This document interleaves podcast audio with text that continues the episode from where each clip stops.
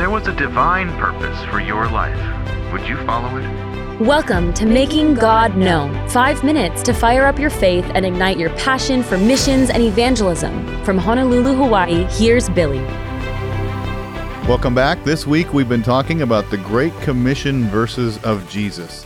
Obviously, we've all heard of the Great Commission to go into the world and preach the gospel, right? Well, there's actually five different passages where Jesus gave us what we might call Great Commission verses. And so we yesterday we looked at John chapter 20. Today we're looking at Luke 24 verse 45 to 47. He appears to the disciples in the upper room and he says this. It says, Then he opened their minds to understand the scriptures, and then he said to them, Thus it is written that the Christ should suffer and on the third day rise from the dead, and that repentance and forgiveness of sins should be proclaimed in his name to all nations, beginning from Jerusalem.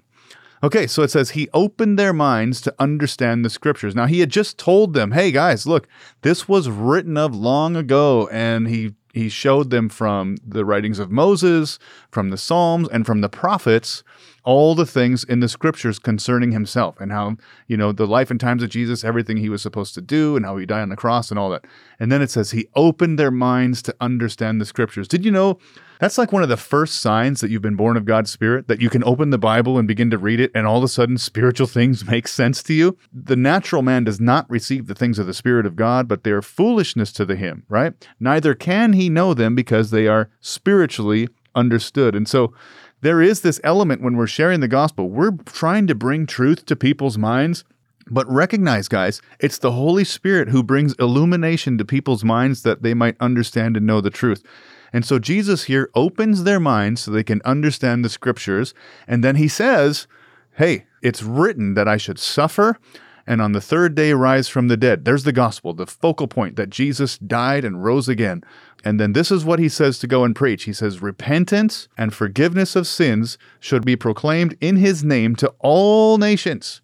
And so it's not like we have one message for the Jews and one message for the Gentiles, or one message for Hindus and one for Muslims and another for Jehovah's Witnesses. And it's not like we have to mix up our message. We can contextualize the gospel. That means I can go into maybe a Hindu or a Buddhist context and relate to them in a certain way, but eventually I'm going to be telling them this focal point of the gospel that Jesus went to the cross. And what did he do there? He died to pay the penalty for the sins of the entire world. Every man, woman, and child that's ever been born on planet Earth, Jesus took the penalty for all of their wrongdoings, right? Then he rose from the dead, victorious over the grave. And we have the promise that we will have the same resurrection power, will not only live in us, but also raise our mortal bodies. And he says, repentance and forgiveness of sins should be preached in his name to all the nations. And so, as we're sharing the gospel, this needs to be a part of our message that we're telling people about repentance, that's a turning from sin, and forgiveness, forgiveness of sins, the mercy and the love of God that's poured out in Christ. Sometimes we focus so much on sin itself or on repentance that we forget to tell people that God wants to forgive them. Or on the, on the flip side, there are people who spend so much time talking about forgiveness and mercy that they never mention the word repentance. Okay? But these go hand in hand. How can we tell anybody to repent if they don't even know what sin is? How can I tell anybody that they're forgiven if they don't even know what sin is? It doesn't make a whole lot of sense, right? But this simple message about Jesus going to the cross, dying for our sins, and being raised from the dead. And then I can tell people, this is what Jesus did. So what's your responsibility? How do you respond? Turn from your sin, trust in Jesus, and you will receive forgiveness for all of your sins. Everything you've ever committed, God will forgive in Christ. And there's so many encouraging passages you can point to, like 1 John chapter 1, verse 9, that confirms and promises God's forgiveness for those who ask for it. So remember to share simple verses like this and tell people about God's love for them as you share the gospel with your world.